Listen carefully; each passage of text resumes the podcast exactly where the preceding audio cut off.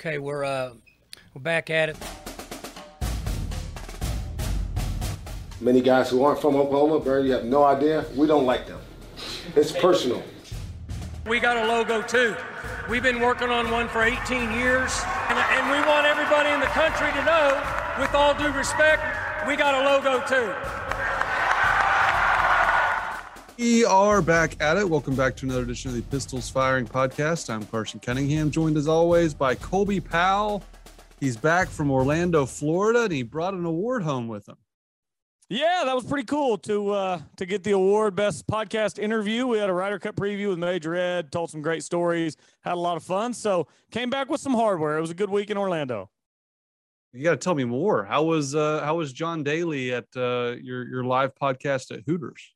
John Daly was so stereotypically John Daly, you can't even believe it. Imagine he's everything that you thought he would be. He walks in. First off, he's he's roughly two ish hours late or so coming in, which is what you would expect. He was there. He was just out on his bus in the parking lot, uh, just smoking and smoking and smoking. So he comes in, walks in the front door. It takes him half an hour to get from the front door back to where the stage is for the music, which is about 100 feet. Everybody's mobbing him. He's just taking every selfie, autograph, and just being nice to everybody. Uh, got the Santa look going. He gets up. He he's loud on the music. He's cussing. He's drinking. It's just he was stereotypically John Daly. We, we were worried for a second that we weren't going to get him on and we weren't going to pay off the tees. Finally, at about 11 o'clock Tuesday night, after we had all been up for about 22 hours to get our flights down there, we finally got Daly on. Uh, it was a blast. They were awesome. Uh, Major Ed, Squares, the, the people that were hosting us were great. So, uh, yeah, it was a blast. He was he was every bit of what you would expect, and he made me take my Tiger Woods hat off for the picture. So, if you wonder why in every picture that night, except the ones with John Daly, I'm wearing a Tiger Woods hat, it's because he's like, "Yep, no Tiger Woods hats in my pictures." What's he got against Tiger? Oh, it was he, he said it very tongue in cheek, very joking. And I even told him, I was like, hey, the last time you and Tiger shared a golf course, you walked away with a trophy. And when I said that, he was like, yeah, you know what? You're right. You're right about that. So it, it was very tongue in cheek. Yeah, they uh John and his kid won that tournament against Tiger and uh, Charlie. So yeah, you're right. You're definitely right about that. That's awesome. Sounds like you had a good time. And again, congrats to the 73rd hole podcast winning an award. I mean, we need to we need to win an award. Pistols Firing Podcast. I don't think it's won any awards, so I gotta get I gotta get that done. I gotta submit more uh, more resumes for awards because uh, that, that's awesome. Congratulations to you guys. I just hope that we don't submit to the NCAA for awards because I don't think we'd be considered. They'd get us banned and taken off Spotify and any other platform you listen to. Well, we'd probably just get a one year ban from uh, talking about any postseason sports, only regular season. Yeah, gosh, don't get me started on that. Uh, while you were away, Colby, we kind of speculated on this, but it's become uh, official. Derek Mason is the new defensive coordinator at Oklahoma State. Uh, we don't know yet how much he's going to be paid. He was making $1.5 million at Auburn, but Colby, as we kind of talked about last time around, this is a this is a pretty impressive hire for Mike Gundy. Yeah, it is. You go to the SEC and you take somebody away. And look, I know that Auburn's not Alabama, Auburn's not Georgia, Auburn's not LSU, but Auburn's a big time program. Auburn's won a national championship within the last decade. Uh, Auburn is a, a, school that pops up and beats Alabama every few years in a big rivalry game. It's a big deal to go poach their defensive coordinator who's making a million and a half in that conference because Carson, everybody knows that's the conference where you want to go coach defense to elevate yourself to the next level. Well, I mean, you look at what Jim Knowles did in Stillwater. Derek Mason's looking over here and he's thinking, I mean, look, I can elevate my name at Oklahoma State. Look what they just did for Jim Knowles. That's a big time program playing big time defense. And now I get to take that over. And a lot of good players are still going to be taking the field for Oklahoma State next year, despite what that defense lost. So, uh, yeah, it wasn't shocking. We the, the, it was kind of in the tea leaves there for a week or two, but to see it finalized and see it come together, that's big time. It's it's a big time hire for Mike Gundy and for the program.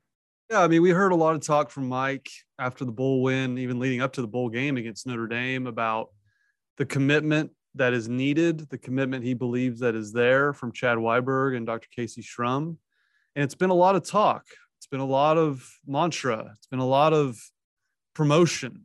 And this hire to me from hiring Derek Mason is backing up that talk. They are making a serious commitment to football at Oklahoma State. And, and going to get a coordinator from Auburn who's making $1.5 million is a big statement No more of the hirings of, of guys at schools you didn't know existed that are completely off the map that you don't have to pay a bunch and you think will likely stay. This is a, a hire that you hope if it comes to fruition the way they're hoping that Derek Mason gets hired away to be a head coach because that would mean that he's continued the success that Jim Knowles has built on defense and OSU had a really great year on defense. And you don't ever want to hire coordinators hoping they will stay. If someone if someone hires them as a head coach, that means it's been great for Oklahoma State and you go hire the next guy. So I think this is a huge statement from Mike Gundy and company that all of the talk about committing all the resources they had to football and, and trying to take the next step to becoming an elite football program. This to me is, is a sign that they're they're going to walk the walk as well as talk the talk. Yeah, to me, I've never understood the idea of wanting your coordinators to stay. It's the exact opposite. If your coordinator is, if you have a coordinator for a decade, I mean, the, the Venable situation at Clemson is a rarity. If you have a coordinator who is doing a good job, somebody's coming to get that guy, guaranteed every single time. So the idea that you want your coordinator to be there for a decade, no, I want my coordinator to be there for about three years. It's enough time for him to be in the program, embed himself, have a ton of success. And then once he's had a ton of success, somebody hires him to be a head coach. You go get the next guy, you do it over again. You want your coordinators getting hired because if your coordinators are getting hired, that means you've been winning games and you've been doing it on that side of the ball. So hopefully Derek Mason's around for a few years and gets a head coaching job because the results are equivalent to what they were under Jim Knowles. And I'll say this, Carson. In 2011, after that 2011 season, the iron was hot and they didn't strike. It, it, you know, it, they didn't build on it. Within a couple of years, that was a program that was, uh, you, you, know, a punt return away from being five and seven and, and, missing out on a bowl game and one of the longest streaks of above 500 football in the entire nation. And after 2021 season, after the 2021 season, the Irons hot again, and they're they're looking to strike this time, Carson. So I'm impressed with the mentality of Mike Gundy, of the leadership at Oklahoma State, of the program, of the institution for going out and trying to make it happen in what is such a crucial time because it's such a period of change in college football. And you need to be positioned for what comes next once these conferences have realigned themselves. And I think Oklahoma State's trying to put themselves in the absolute best position possible for when that day comes a few years from now. And it just it takes money. It takes resources. And you look at staffs in the SEC that are like they've got like I think I think the staff at, at Florida that they've built with Billy Napier has like 50 people on the on the football staff. Like that, it takes a lot of resources. That's what Oklahoma State's going up against from the national perspective in terms of money, resources, and commitment. And I think hiring a, a name like Derek Mason is, is, is a sign of that. And I, I don't even necessarily blame Mike Gundy when I bring up, you know, hiring coordinators so they'll stay. I think Mike just got a little burned back to back to back when you know Larry Fedora leaves to be the head coach at Southern Miss. Then Todd Monken's only there a couple of years. He, he made that famous quote of he needs to start hire Coach Gundy's coaches.com. I think he was so off put by getting poached so quickly and really kind of taking him off guard or catching him off guard that that's why he decided to start going some of those routes with some of those coordinators we hadn't heard of thinking they would stay and, and it worked out wonderfully with Mike Yurcich. I'm not even being critical about some of those hires, but I think Mike has has realized that he had to make a big hire here to, to continue the momentum that they have. And, and you're right, you're so right, Colby. Like after the 2011 season, I really thought that was a a monumental, not power shift from Oklahoma necessarily, because we all know what Oklahoma is as a football program, but more so Oklahoma State being in that conversation for a playoff or winning the Big 12 every single year. Kind of they've had they've been the second winningest program in the Big 12 over the last decade. So it's not as if they've just fallen off the map since 2011. And I'm not saying you you were suggesting that, but it just didn't it feel like Colby they were going to be right there for the foreseeable future, and, and it hadn't worked out that way. Now maybe this year coming off the win against Notre Dame, coming off just how close they were to winning the Big 12, that they will strike when the iron's hot. But I, I kind of felt like you did, Colby, where it was kind of a missed opportunity, especially with how far Texas has been down over the last 10 years. Yeah, no doubt. It's, it's, Oklahoma State's been a better program than Texas. Oklahoma State uh, obviously hasn't been at the same level as Oklahoma. Oklahoma winning those six titles in a row under Lincoln Riley, who apparently I didn't realize it uh, until just the last few weeks. Carson, he's a terrible head coach, and I didn't know that. But all I've seen on social media is that he's terrible and his teams are soft. They won those six straight Big 12 titles though, so something was going right. Um, Oklahoma State has been such a good program over the last decade without any real like name recognition or without like the big leap that you see from a Clemson and a Georgia and some of these other teams. And those are tough leaps to make. The amount of money that like the Georgias and Clemsons have poured into their football program, I mean, what Oklahoma State has done financially just pales in comparison to that. But on that next tier, Oklahoma State's in kind of that next tier of schools that have just kind of been hovering. They've been really good programs but it just takes a perfect storm to make a leap in college football. I've talked about it for a year with you, Carson.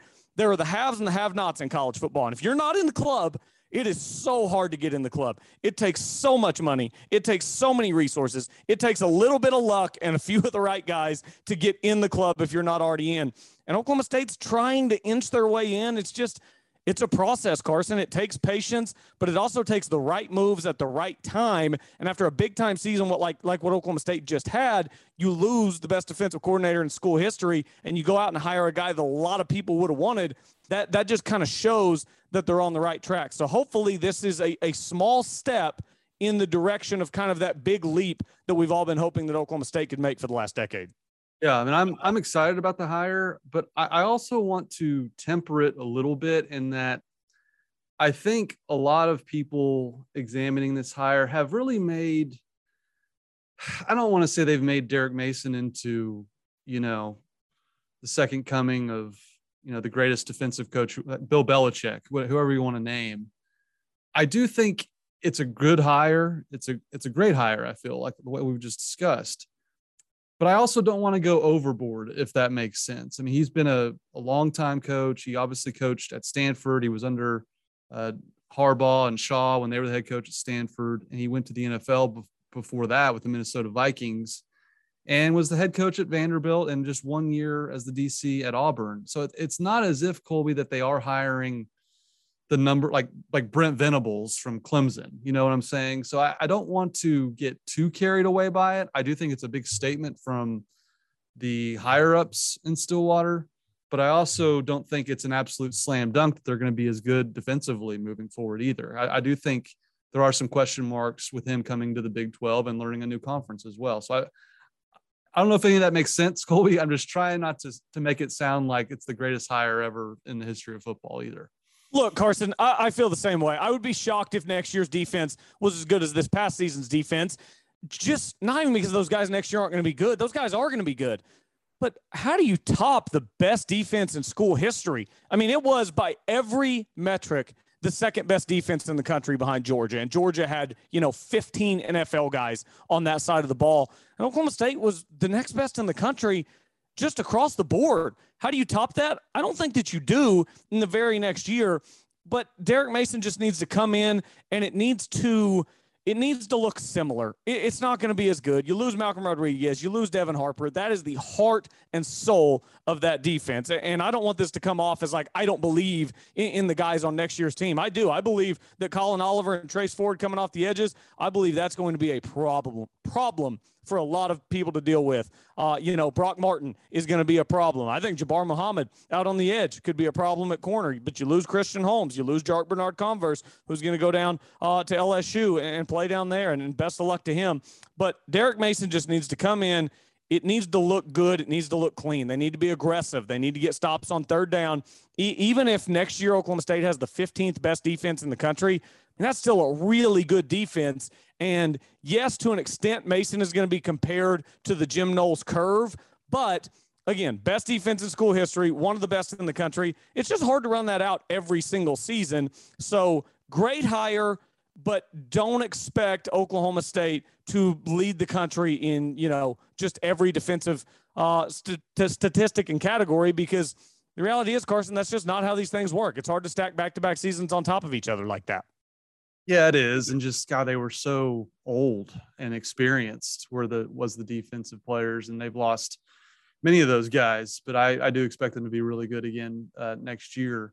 it is an odd situation. Auburn's offensive coordinator stepped down today for quote personal reasons, and it was speculated that Mason wanted to get away from Bryan Harsin, who's still the coach at Auburn. It's a very, very strange situation, we'll, we'll say, in Auburn that's led him to Stillwater, which is, I think, good for OSU. But uh, an article on 247 Sports on Auburn's version of the site uh, states that Mason's defense is primarily operated out of a 3 4 front and uh, would look a lot different than what OSU has been accustomed to with the 4 2 5. But get this, Colby. At Auburn, Mason used a good amount of a 2 4 5 defense with outside linebackers essentially acting as edge rushers. So guys like Collin Oliver, Trace Ford, Brock Martin, they could play with their hands on the ground and do all sorts of things rushing the passer. That's a very interesting thing to me. And that seems to fit what Mike Gundy's looking for is how do we get Oliver, Ford, and Martin on the field at the same time and let them get after the quarterback? That that's music to my ears. Yeah, that's the nightmare scenario for opposing offenses is that those guys are all coming at the same time or that they're all showing that they're going to come and then one of them drops out and you don't know who's coming, who's not. It makes uh, blocking schemes an absolute nightmare against Oklahoma State. Yes, I expect it to look different. Uh, to look different. I, I think even – if Knowles had stuck around, it might look a little different. Your personnel's different. You coach to your personnel, uh, and you try to make it fit your system. It, it's very much a a yin and yang there, a give and take between system and personnel. Derek Mason's been doing this a long time. I expect him to come in, realize what he has, especially with those three guys that we just mentioned Brock Martin, Collin Oliver, and Trace Ford, and just try to let them go out there and do what they're so naturally good at. They're just so athletic, so good at rushing the quarterback and at making plays in the open field. Uh, I expect him to, to get the absolute most specifically out of those three guys. Yeah, that's gonna be fun to watch. So big time hire for Mike Gundy and company. Did, did you see the video of, of Derek Mason's halftime interview when he was the head coach at Vanderbilt? Oh yeah, a, a big time energy from Derek Mason. And I'd want I'd want to play for that guy. But yeah, uh, yeah, that's gonna be awesome. And again, like I mentioned on the last show, like I don't think it's a coincidence that you know, David Cutcliffe, the, the head coach at Duke at the time, who was coach of Jim Knowles, was in the coach's room with Mike Gundy during the national title game. And so was Derek Mason. So both defensive coordinator coordinator hires that Mike Gundy's had to make the last two years could be linked back to the uh, that one appearance in ESPN for uh, for Mike Gundy. It's kind of crazy how the coaching world works, but I think it's a big time hire. Yeah, it absolutely is. Next year we need to get Mike Gundy doing the coach's room with uh, I don't know, Bill Belichick, Nick Saban, and let's call it Sean McVay, and, and we'll call it a day. Do it every year. Gundy's Gundy was so good on that too. He like started like commanding the room the entire broadcast because he was just so much better at it than the other guys. And that's one thing about the SEC and ESPN's relationship that's disappointing. Colby is this year they only had A and M. It was just Jimbo and like his guys, which you know, two I SEC schools playing. I get it, but still.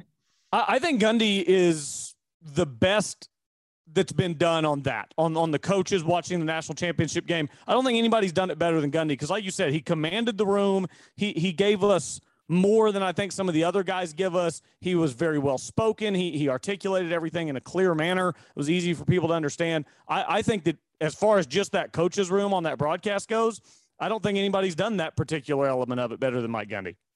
Yeah, and like it was i remember i started like clipping highlights of it and i couldn't stop because he was doing he was giving such good quotable information and you're right i think mike has a real future in tv should he want it should he uh when he ever retires um if he wants to get into tv i think he'd be he'd be excellent at it uh, that which goes without saying uh, less positive news on the basketball front, Colby. Oklahoma State loses to Florida. They gave up a huge halftime lead. And um, apparently, Mike Boynton's been uh, getting after his team. He had some some interesting things to say today. Yeah, he did. There was about a two minute video that was posted where he was talking about pizza, but he wasn't talking about pizza. He was talking about being selfish on the basketball court. And he's like, you know, we got guys over here with two pieces of pepperoni on their slice, and they're looking over here wondering why this guy has six pieces of pepperoni on their slice. And, he brought up something that was really interesting and something that maybe we even should have seen coming. You're dealing with young people, you're dealing with a very unique situation. And he started talking about the NCAA decision and, and, how the goals that they laid out for themselves in July, August, September, those were all taken away by the NCAA. So all the team goals, everything you want to accomplish as a unit, you can't accomplish. They're not going to let you. The people who run it are not going to let you.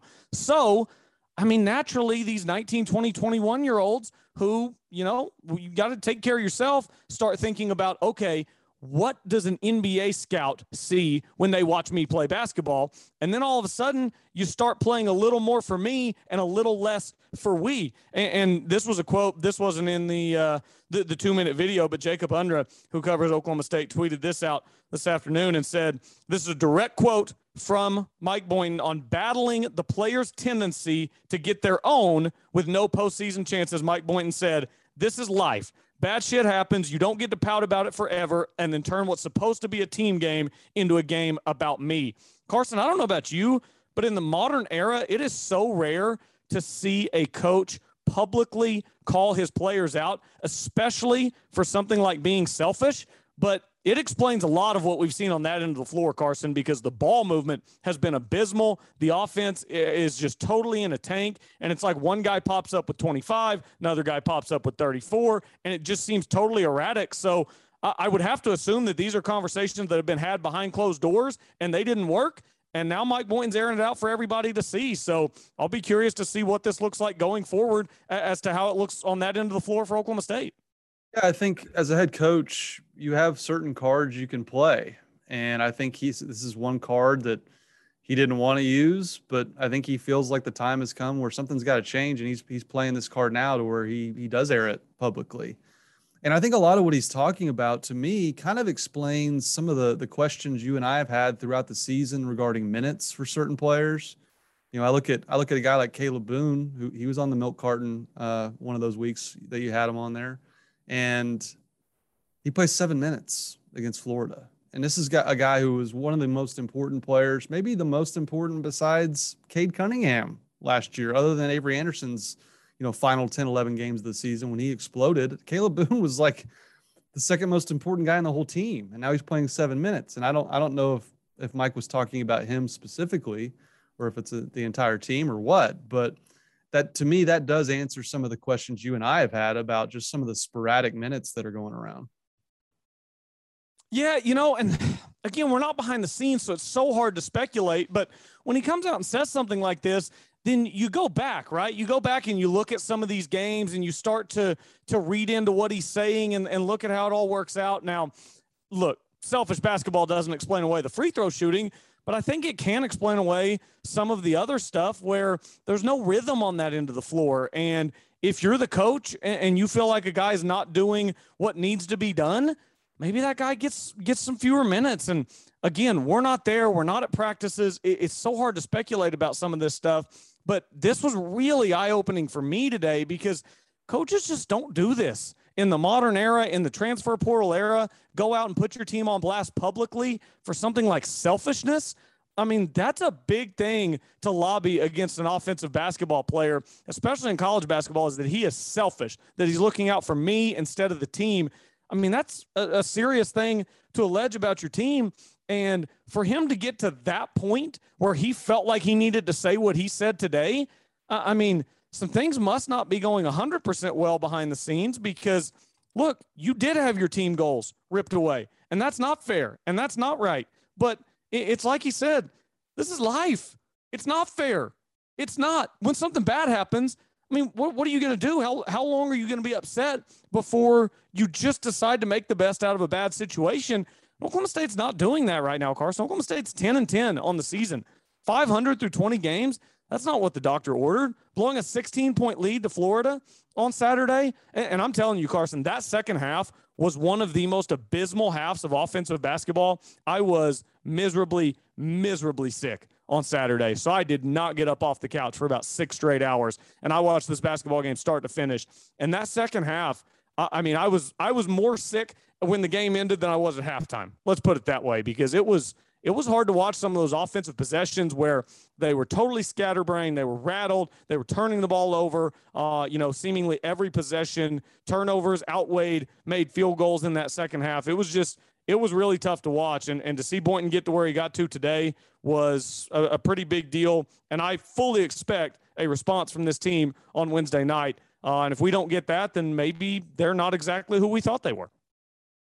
Yeah, they might not be anyway. And you're right. I mean, they've lost three in a row now, which again, it's really frustrating stretch. The Texas game got away from them. Uh, the Iowa State game, which you and I haven't really talked about yet, I had a few notes from that game that we needed to discuss. But they they've lost three in a row. They got K State Wednesday night, and then it's Bedlam on Saturday at 11 a.m. Why is that game at 11 a.m.? Is that just Bob Bowlesby sticking it to OU one one more time? I don't know. I 11 a.m. for a basketball game I don't know. on I- I Saturday. I can't. I couldn't tell you. It makes no sense. Yeah, for Bedlam. Bedlam at 11. Rooster Or kickoff maybe for Bedlam. maybe that's East Coast time. Hopefully, I don't think it is. No, no, it's an it's an 11 o'clock game. I looked earlier today. Yeah, Okay. it's an 11 o'clock game. Uh, while you were away, OSU lost to Iowa State in overtime. Uh, the milk carton player of the week has taken off in in your absence because you, know, you put Caleb Boone on a milk carton. He has one of his better games. Then Avery Anderson explodes for 34 points after you put him on the milk carton. I, I'm trying to get this segment sponsored, Colby. You're on a heater. We uh so Wednesday we get to dinner. It was I think we played golf Wednesday when we were in Orlando, and I kind of forgot about the basketball game because you're just gone, uh, working, doing stuff, so busy. And then I checked Twitter whenever we sat down to dinner, and I had like 15 notifications, and it's like uh, milk carton, milk carton, milk carton. One guy asked if I could put him on the milk carton so that uh, he was up for a promotion at work, so he wanted to go on the milk carton. And then I checked the box score, and Avery was I think he was like 22 points or something at that point. So I turned it on and watched the rest of the game. And that one to me, Carson, that was the heartbreaker of the last couple of weeks. It's at home. It's against a top 25 opponent. You you get a good look with three seconds left in regulation. You get a good look. You think, I mean, that ball looked like it was in the entire way. It rattles out from Avery, and then you just barely lose to that team in overtime. That's the heartbreaker because that just makes it feel so much different. Four and four in conference versus three and five, and, and being 500 feels so much different than being two games against oh, uh, two games over 500. That was a real heartbreaker. But uh, yeah, the milk carton has definitely caught on. Uh, I don't know. I, I don't see the obvious candidate this week, though. Carson, we, we've put the guys on and they've had big weeks. I, I don't know where the obvious candidate comes from this week. Could you make a case for Mike Boynton calling out his team?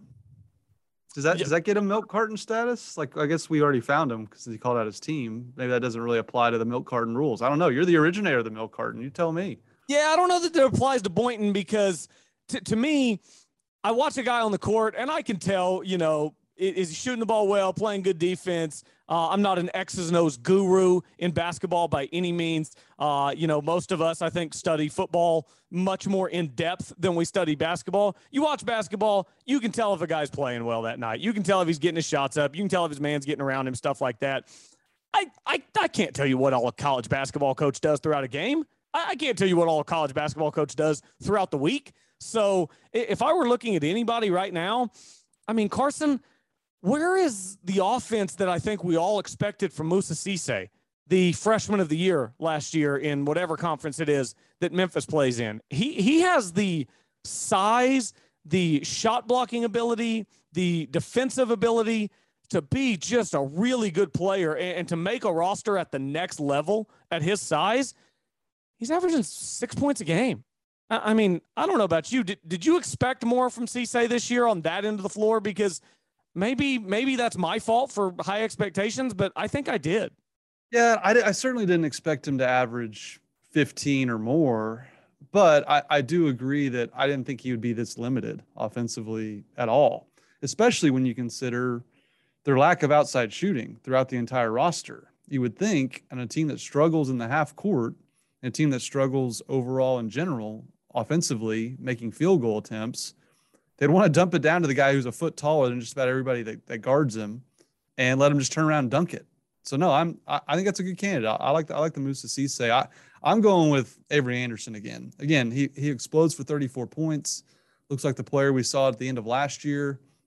And then it's just a it's a virtual no show against against Florida. I don't I don't know. That, to me, that's the biggest enigma of the whole season thus far is what has happened to Avery Anderson, a guy that legitimately tested the NBA waters. And then part of Mike Boynton's two minute uh, answer today was saying he doesn't have any first round picks on his roster.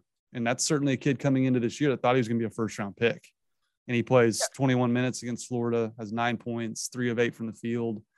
Uh, I'm going to go with Avery Anderson again. I just, um, I think, I think his up and down struggles this year have, have mirrored the results for Oklahoma State. And it was encouraging to see him score 34, Colby, but just the way this frustrating season's played out, he gets a wide open layup and it rims out, but Moussa Cisse interferes with the bucket while it's still somewhat in the cylinder, which the call could have gone either way. I think it was somewhat in the cylinder still, but that goaltending kind of is what would let the game slip away for Oklahoma State against against Iowa State. Yeah, I certainly think that that's reasonable. I just didn't want to put him on there uh, twice in two weeks. But yeah, I mean, and the crazy thing is, Carson, he was testing the NBA waters last year, and nobody thought that that was wild. Nobody was like, dude, what are you doing? Why are you testing the NBA waters? You're crazy. Your, your game's not at that level yet. And then now we're sitting here a year later on a team where he should just be, you know, racking it up game after game, just numbers, statistics. He's a scorer. That's what he does his whole life. His, high school scoring records are unbelievable. What he was able to do last year when Cade went out, he, he was just, he's a certified bucket, man. And that's just kind of gone away to a, a year ago at the end of the season. We're like, yeah, go test the NBA waters. There might be something there. And now we're looking at him thinking, I mean, this guy needs another year in college. His game just isn't at that level yet. So I, I don't know. The season certainly isn't over. Uh, there's still what ten games to be played in conference. There's a lot of basketball left, and this team can turn it around.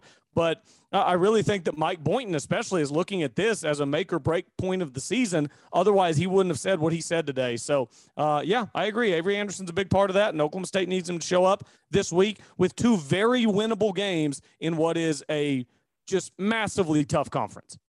Did you happen to see my Gallagher Iba Arena conspiracy theory? I think a lot of people want me to expand on this. I did not. Fire away. Well, I've discussed it with Kyle in the past on the show. And again, Kyle and I had scheduling conflicts. I was going to have him on the pod, but since I did that emergency episode with Seth Duckworth, I postponed that with Kyle. But I think in years past, my dad has always speculated on this, and I shared it one time on the pod. And then an old timer emailed us or wrote on one of the forum, like the Pistols Firing forum about it. So the theory is that because of the dimensions of Gallagher Iba, the fans sitting so close, just the overall dimensions of where the basket sits to where the fans are in relation. It, my dad always speculated that it reminded a lot of college basketball players of playing in their high school gyms. And I think he came up with this back when it was old Gallagher, when it basically looked like an oversized high school gymnasium. And I think, and and believe me, I know this sounds like the the worst fan who's ever lived that says, you know, that they only make shots against my team. I, I understand how this sounds. I do. But there's been a long a lot of series of events that can that can fully support this and i wish i could find that guy's original message board post or, or email because he he had been going to games longer than my dad and was he was like yes this is totally a thing. He brought up several examples. And you against iowa state colby they shoot 43% from three and they're just throwing in buckets from all over the place with with hands in their faces. An example that always sticks out to me in my opinion is Tony Crocker going off for like 30 back when Blake Griffin played at Oklahoma at Gallagher. Tony Crocker hasn't scored that many points in his college career practically going into that game. And he just, he, he hits it from everywhere. So I tweeted about it. I said, nothing will convince me otherwise that teams just shoot out of their minds in Gallagher due to the dimensions and, and the way it's set up. And again, I realize I sound like crazy OSU guy, crazy OSU fan, uh, I could go to several other examples of just ridiculous opponent shooting performances, but I thought Iowa State was the uh, the latest example because they were they were throwing it in from everywhere. Colby, it was ridiculous. That's, that's interesting that you bring that up. So you almost are you trying to make the argument that Oklahoma State maybe has a home court disadvantage? I wouldn't go that far.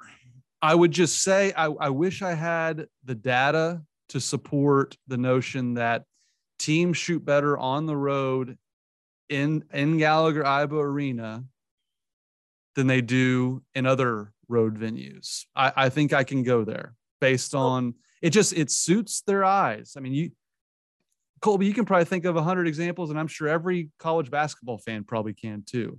I'm just saying Gallagher Iba is a unique arena. It's not like most like just compare Gallagher Iba to Lloyd Noble. Like that's a that's a a cavern compared to, to Gallagher Iba.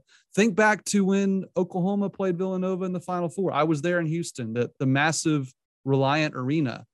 There was some Buddy Hield and them couldn't hit a shot because it was such a different, wide open environment. Whereas Gallagher was totally compact, like a high school gym. I think I just think guys are used to that the look of where that rim is.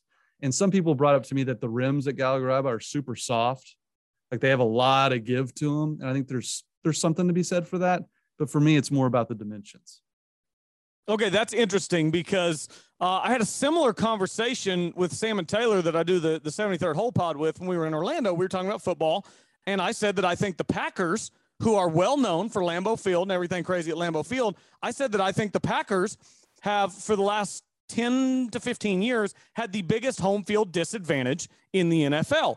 It gets cold. You take away your best weapon. The one Super Bowl Aaron Rodgers won, he played zero home games. I think it's the biggest home field disadvantage in the NFL, but everybody thinks it's this huge advantage.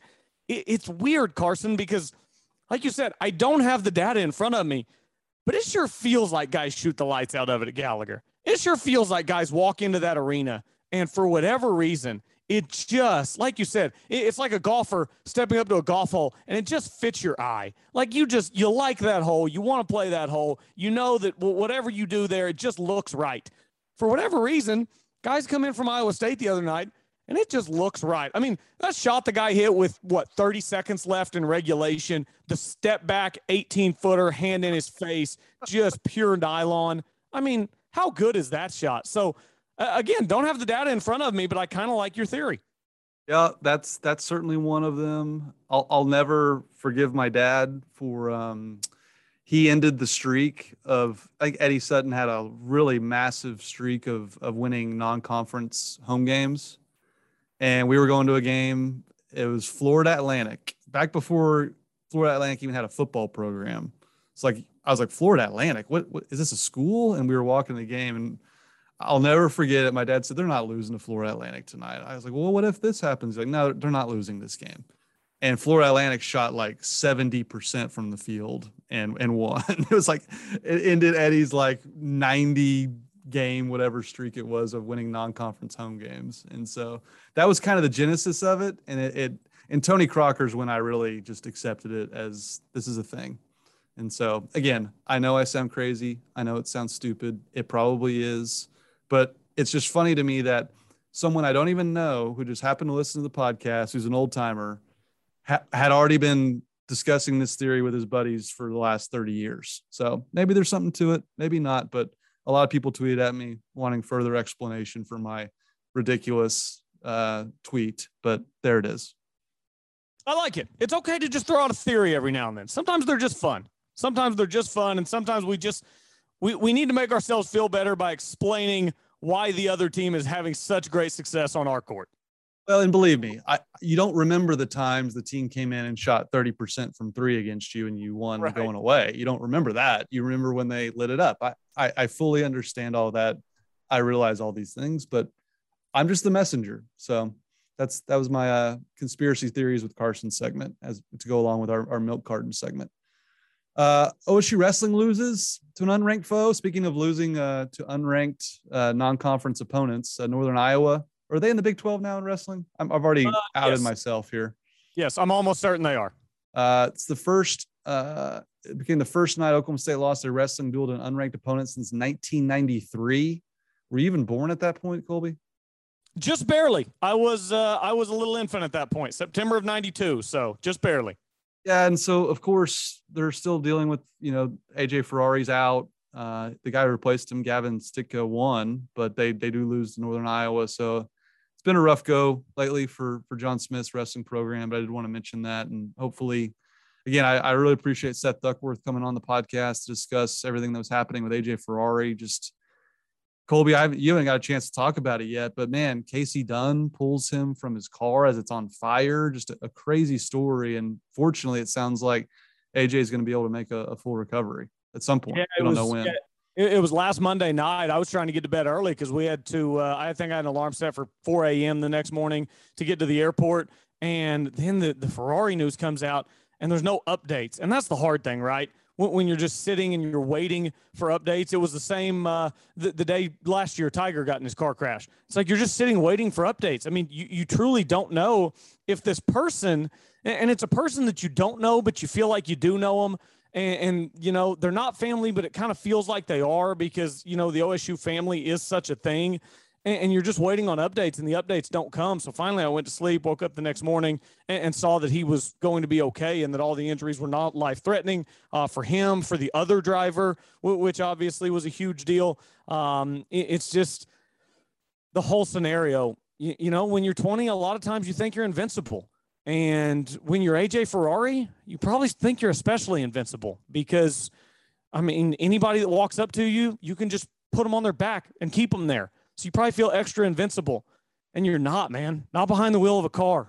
Not ever behind the wheel of a car. And seeing those pictures of the car the next day, just totally burnt out to the frame, and, and to think of what Casey Dunn did to run down there. And I mean, I don't think it's overstating it to say that AJ Ferrari might not survive that if Casey Dunn doesn't just so happen to be in one of the cars that he was passing. it's just such a, a freak deal. And, uh, so so glad everybody was okay, Carson. It's just that could have ended so differently, and we could be having such a different conversation right now. And, and yeah, the loss to Northern Iowa and Iowa State, that stuff's not fun, but throw that out, man. I mean, what a week for that program, uh, for track and field with, with the other young man that was in the car with him. It's just, I'm so glad that they were okay, that Casey Dunn was there. Uh, I'm so glad that the driver in the other car was was not seriously hurt. Uh, it, it's just for it to be that bad and to wind up the way it did is truly best case scenario. So um, shout out to Casey Dunn. It's uh, I was even again I was talking to Sam and Taylor and I'm like, how am I ever supposed to get on a microphone again and, and criticize? You know, this guy ran it here when I wanted him to throw it. it it's just. Yeah. I mean, that's, that's some next level stuff that Casey Dunn did last week. So uh, that that's the Cowboy family. It's uh, it, it's hard to explain. Yeah, just a really remarkable story, and just gosh, you're, you're so right. That, that could have ended very, very differently, very, very easily, which is just frightening. So, fortunately, everyone's okay, and man, Casey Dunn uh, is is big time. Uh, bullets and BB's time, Colby. What do you got for uh for a bullet this week? Uh, bullets this week. I, I didn't really even think about this too much. I wasn't here last week, Carson. I, am just going to go right back to what we were just talking about. Uh, I'm sure you and Seth have already done this. He, he deserves more. It's Casey Dunn. It, it's just, I, I, can't physically imagine. I, I don't know what I'd do in the same situation. I've never been in that situation, but I mean, a car is on fire, fuel, everything. That's so, so scary. And to risk your life to run down there and save somebody else's, um, that's just what more can you say? What more can you say? My bullet goes to Casey Dunn. That's a good one. I can't really top that. Um, I'm going to go to the NFL, which you and I haven't talked about yet, but we, will get into shortly. Uh, I'm going with Matt Stafford. Again, this guy, like Barry Sanders before him, gets drafted to Detroit, has literally no chance to win at that franchise. Now he's going to the Super Bowl. And it's just, it's a huge reminder that – as good of a college football player as you may be, where you get drafted to matters so much. Just imagine if Patrick Mahomes was drafted by the Jets. He would have very little chance to win anything just because that's who drafted him. And they passed on him. They had the opportunity to draft Patrick Mahomes, but he goes to the perfect place with Andy Reid running spread concepts. He's got Tyreek Hill, Travis Kelce. And so I thought a lot about that when when Matthew Stafford made made the Super Bowl. By all accounts, a great dude his wife overcame a, a brain tumor, had to relearn how to walk. Uh, just another remarkable story of of perseverance through a lot of pain and agony in Detroit. And I thought it was pretty cool that Matt Stafford made Super Bowl. So that'll be my bullet for the week. Yeah, I think it's interesting that everybody's talking about Joe, Joe Burrow making the Super Bowl in his second year in the NFL. Matthew Stafford made a Super Bowl in his first year in the NFL. Carson, this is first year of his career playing for an NFL franchise, and he made the Super Bowl. I think that's pretty cool. That's a good one. Did you uh, see the Did you see the tweet that said that uh, with with Matthew Stafford playing quarterback and Eminem performing at halftime, this is as close as the Detroit Lions have ever been to a Super Bowl? Oh, that's so good, man. That's so good. And I don't even feel bad for dogging on the Lions because they truly took the greatest running back and one of the greatest receivers of all time and made them both quit football. So They literally retired so they didn't have to play for the Lions. yes, yes, and nobody blamed them. Everybody was just like, "Yeah, that tracks. Franchise is a joke." So uh, shout out Detroit. Uh, BB's Carson. BB's goes to every turnover, every bad look, every bad possession, every weak foul, everything that took place in that second half in Gainesville on Saturday. Carson, that was one of the most miserable halves of basketball I can ever remember watching. To lead by 13 at half and down the stretch, I mean, they're getting blown out of that game. Um, end up losing it by nine, get outscored by 22 in the second half, uh, and, and give up 49 points in that half. Just an abysmal, abysmal performance from everyone involved. And uh, I mean, after that half of basketball I watched on Saturday, I can understand why Boynton finally got to the point where he was ready to come out and call his guys out publicly. That was a miserable, miserable half of basketball. Uh, so everybody involved gets a BB for that. Yep, I think that's a good one. Uh, I got to go with. Um, let's see here. I hate to give it to someone affiliated with Oklahoma State, but I got I got to go with Avery Anderson. Kind of the point I made before. Just this was supposed to be his team. This was supposed to be his year to be the Cade of this team, and it's been up and down. And I'm not necessarily saying it's all his fault, but uh, I, I have to give a BB to somebody. And I just think that you know, he drops 34 against Iowa State. They had every chance to win that game. If I'm not asking him to score 34 every night, but just be the the dynamic playmaker that he is. And this season's going to get a lot better for OSU. I do think they've played better throughout their three game losing streak than they were perhaps earlier in the season.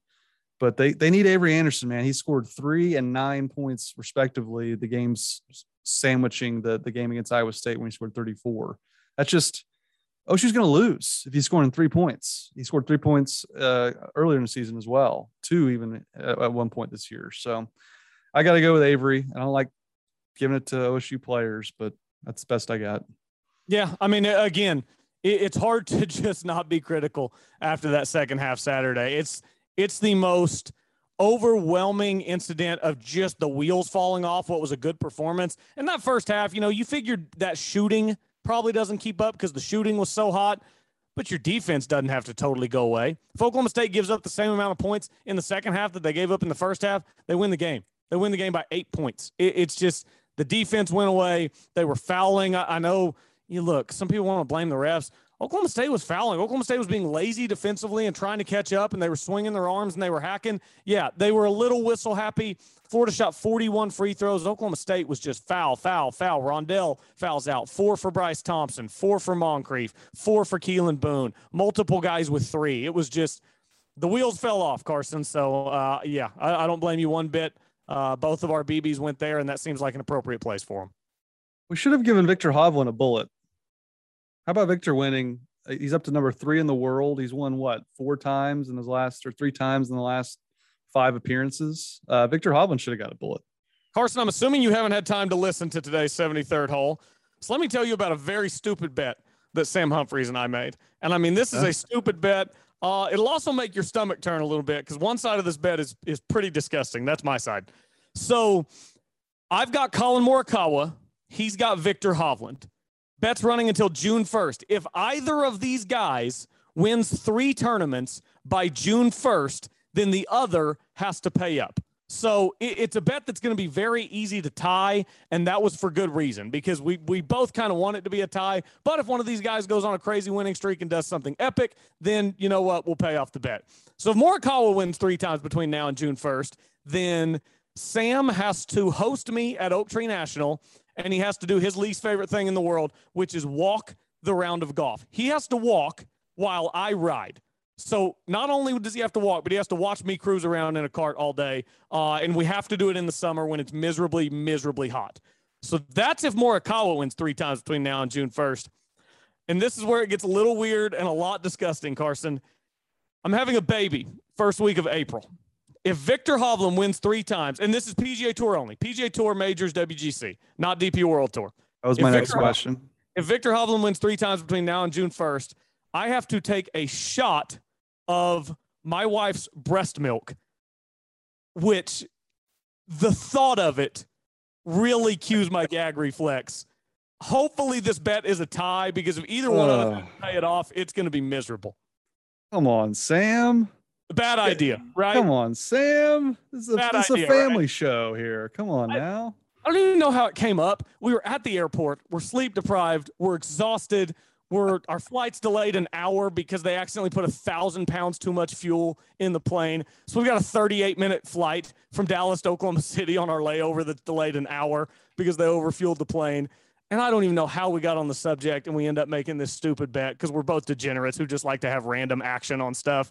So first time one of those guys wins, little bit of nerves. Second time one of those guys wins, oh man, it would be so nervous watching them tee it up at any other event.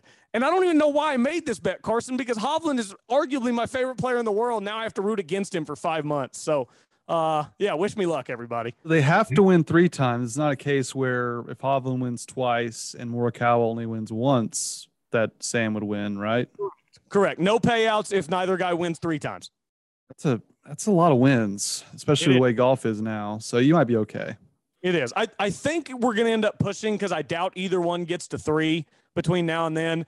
That that's kind of why we made the stakes so high is because well, if one of them wins three times in five months on the PGA Tour, that's pretty epic stuff. We'll pay off a, a ridiculous bet, but uh, hopefully, hopefully I don't have to pay that bet off because that just sounds pretty repulsive.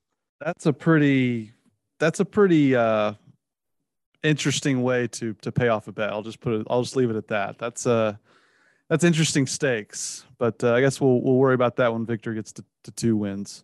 I regretted Uh, it as as I shook his hand. The moment I shook his hand, I regretted it. yeah.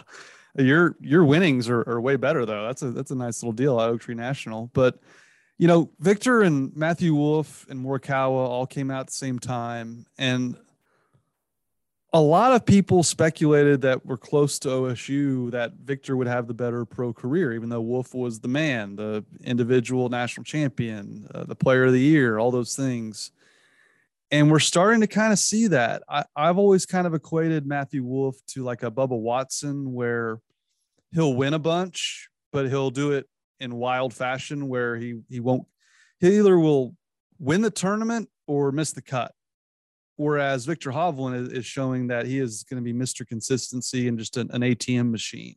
Same with Collin Morikawa, obviously, who's who's really got a head start on both of those guys by winning two majors already, which no one really saw that coming. Everyone kind of thought Hovland and Wolff were the two best, but I think it's interesting, Colby, the way Viktor's playing now up to number three in the world he's going to be a mainstay at the Ryder Cup, and he's he's on track to win a major the way his career is tracking.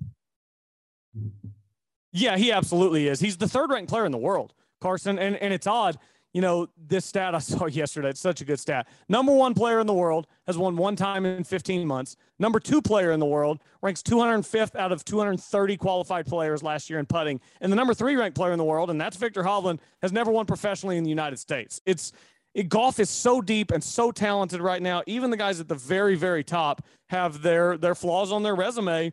Uh, Hovland, you know, he needs that big one, and he could get it this year. I, I think that he's a real contender at St. Andrews. I think that course could set up very well for him. Uh, I, I think a U.S. Open at some point, the way he drives the ball, could be right up his alley. And you know, even Southern. Obviously, he's comfortable around here, and I mean, the story of him winning at Southern would be unbelievable if he was in the hunt. The support that he would get on that Sunday from what essentially would amount to a home crowd uh, would be unbelievable. So hopefully he hoists one sooner rather than later. But yeah, bullet to Viktor Hovland because I don't know if you knew this, Carson. Number three in the world, highest ranking ever achieved by an Oklahoma State Cowboy. Is that right? Yep, highest ever. Wow, that's incredible. Yeah, Um, Rickie got the six. okay, I thought Rickie would be up there too. Uh, did you know Viktor doesn't have a top ten at a major yet? I thought that was. I did know that. I did know that. I mean, he hasn't played in a ton. He still hasn't been out there that long. Uh, but yeah, doesn't have one yet. That that is all. The top Number ten. I three don't player in the world. That's that's pretty shocking. Yeah, I don't know if he wins one this year, but the whole no top tens in a major thing, I can say with almost hundred percent certainty that changes this year. He's just too good. Yeah. Which one do you think he wins first? I think he wins the Open first because it's not in the U.S. Well, that's been proven. I mean, he did win in what? Was he? Where's he won? Puerto Rico, Uh, yeah, Puerto Rico. Um, Mexico. Let's see, Puerto Rico. Where was Cancun? Was Mayakoba, I believe. uh, and then he's won obviously uh, Saudi Arabia. Yep, yep. So What was all, Tiger's all tournament? international. Uh, Bahamas. Yep, he's one of the Bahamas as well. Okay, yeah. Man, he's he's the island boy. Did, did you Yeah. notice he's wearing green on Sundays? His last three wins. Maybe I that's his new tradition. I did, yeah. That's uh, I'm I'm here for it. You know, Rickie always wore the, the bright orange on Sunday, but Hovland seems to be going with kind of the the olive green, kind of the muted green look, and I like it. If you're hoisting trophies, you can go with whatever ever color scheme you want. Well, it's it's it's working. I mean, clearly that's a becoming a a uniform karma thing, which I'm big on. But I, I think he would. To me, he sets up best at Augusta. That's where length matters the most. Um, you can just bomb it down there, and he's he's shown through his his match play prowess both at Oklahoma State and also in the USAM when he won like a million holes in a row. I thought that was always kind of funny to me, Colby. He struggled putting early and early on in his pro career. It's like, guys, he's not a bad putter. Like the guy won like 50 holes in a row at the USAM, was ne- was never never trailed. You can't do that under those pressure circumstances if you're not at least a good putter or a decent putter at, at worst. And so I, I've I've always kind of thought Augusta would set up well for him. He's already been the low am there, uh, made the cut.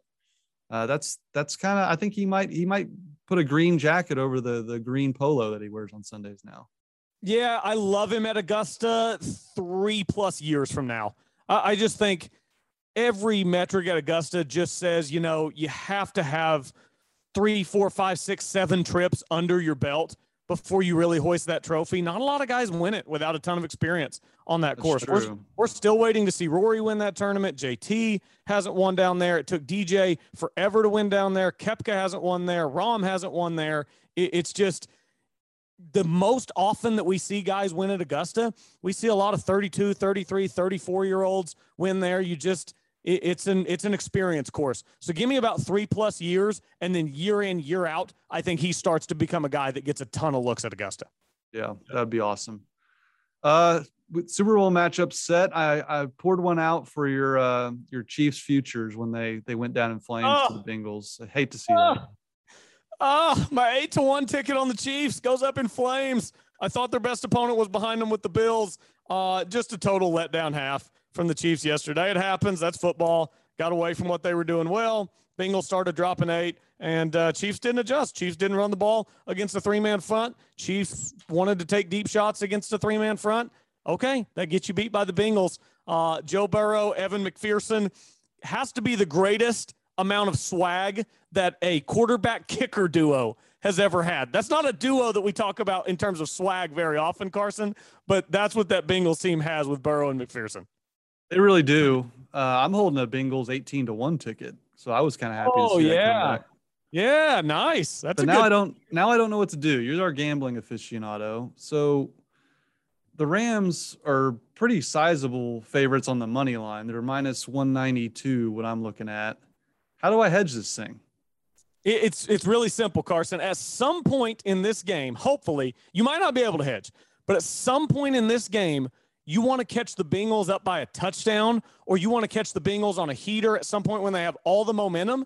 And at that point, you go in, you live bet the Rams at plus money, and now you've hedged. Now, if the Rams come out and dominate the game from the start, you might not have that opportunity, but I don't hedge on like a minus 190. In that situation, I hope that I can get plus odds live. Maybe the Bengals jump out 10 to nothing in the first quarter. If they do that, then you can probably get the Rams at plus money. That's how you hedge. If it doesn't work out that way, you just hold your 18 to 1 ticket and hold your breath.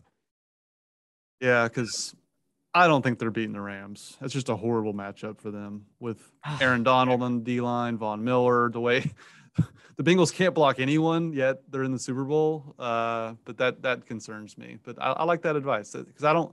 It's kind of hard to hedge it with how big of a favorite uh, LA is on the money line. So uh, that was that was a huge letdown for the Chiefs. I think just you can trace it back to the way the first half ended, Colby. I mean, you have to throw the back shoulder pylon throw or the fade route to Kelce. I, I would have thrown the back shoulder pylon to Tyreek or the fade to Kelce, don't you? I mean, what were they thinking trying to throw it in the in the field of play to to, to Tyreek when obviously time ran out? Yeah, that was just really truly dumbfounding, uh, especially from those coaches. I mean, Andy Reid and Eric Bieniemy, who everybody regard just as uh, the highest offensive minds in the league. That's just such poor game management because it looks like they it looks like they snuck him out into the flat on purpose. They just didn't think Cincinnati was going to pick him up. I don't know. You've got everybody crowded in right there at the goal line. The only play there, Carson, is the same play that they beat the Bills on in overtime. Line Kelce up wide right, get him one on one, chuck it up in the air. If he comes down with it, great. If not, you're up 24 to 10 at halftime. You don't do what you did. It was it was some truly dumbfounding coaching right there from Kansas City. Yeah, I think they just they they kind of thought they were invincible after the way they were able to beat Buffalo. They just kind of yeah. thought, hey, we're we're up big in this game. I mean, you get the ball to start the second half, just kick a field goal, and then boom, you can score a touchdown coming out of halftime or another field goal, basically get you to to seven, you know, to a, the touchdown that you were trying to get. So I just the Chiefs shouldn't have been in that spot because there's no way the Bills should have given up the lead they gave up. But man, Patrick Mahomes is going to be kicking himself for the way that that game played out. It's just uh, pretty remarkable that, to me, in, in a weird golfing analogy way, Colby, this kind of reminds me of Jordan Spieth only having one green jacket. It feels like he has about three of them, and it feels like the Chiefs should have three Super Bowl wins at this point, but they have one, and uh, that's that's kind of the way sports work out sometimes. Yeah, it's and again it makes it makes Brady's stuff and the dynasty that they put together for so long that much more impressive. You look at the amount of talent that this Chiefs team has. I mean, pretty much four years in a row, essentially, they should have or were the favorites to win the Super Bowl. And they got one. They got one out of four. And who knows how long that core stays together. Because guess what the NFL has? The NFL's got a hard cap. You can't pay everybody. You just can't. Mahomes starts making that big salary. Tyreek, Kelce, Frank Clark, Chris Jones, I mean, you've got some young guys on the defensive side of the ball. You got Tyrann Mathieu, Sneed, Bolton, some of these other guys. You can't pay everybody. So uh, I really hope that, look, Mahomes is so good and that core is so good. They're still going to be around. But man, they have let some really good teams come and go without hoisting trophies. And I've got a buddy who's a diehard Chiefs fan, and uh, he has been for a long time. This is not a, a bandwagon deal. He was a Chiefs fan uh, when Matt Cassel was throwing touchdowns to Dwayne Bowe and I know that I, I, even texted him earlier, and he's like, "Man, I it just still hurts. I'm I'm still really hurting today." So, uh, yeah, this one's going to be tough to get over for a long time for Chiefs fans.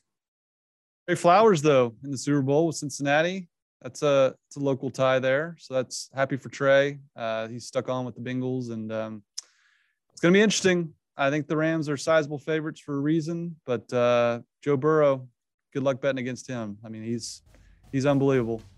Uh, anything yeah. else, Cole, before we get out of here?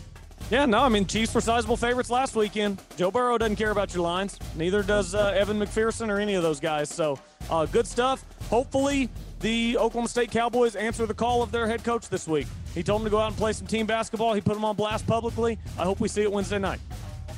Yep, I'm with you, Colby. We'll uh, we'll chat with you later in the week. Absolutely, good to be back. Go Pokes.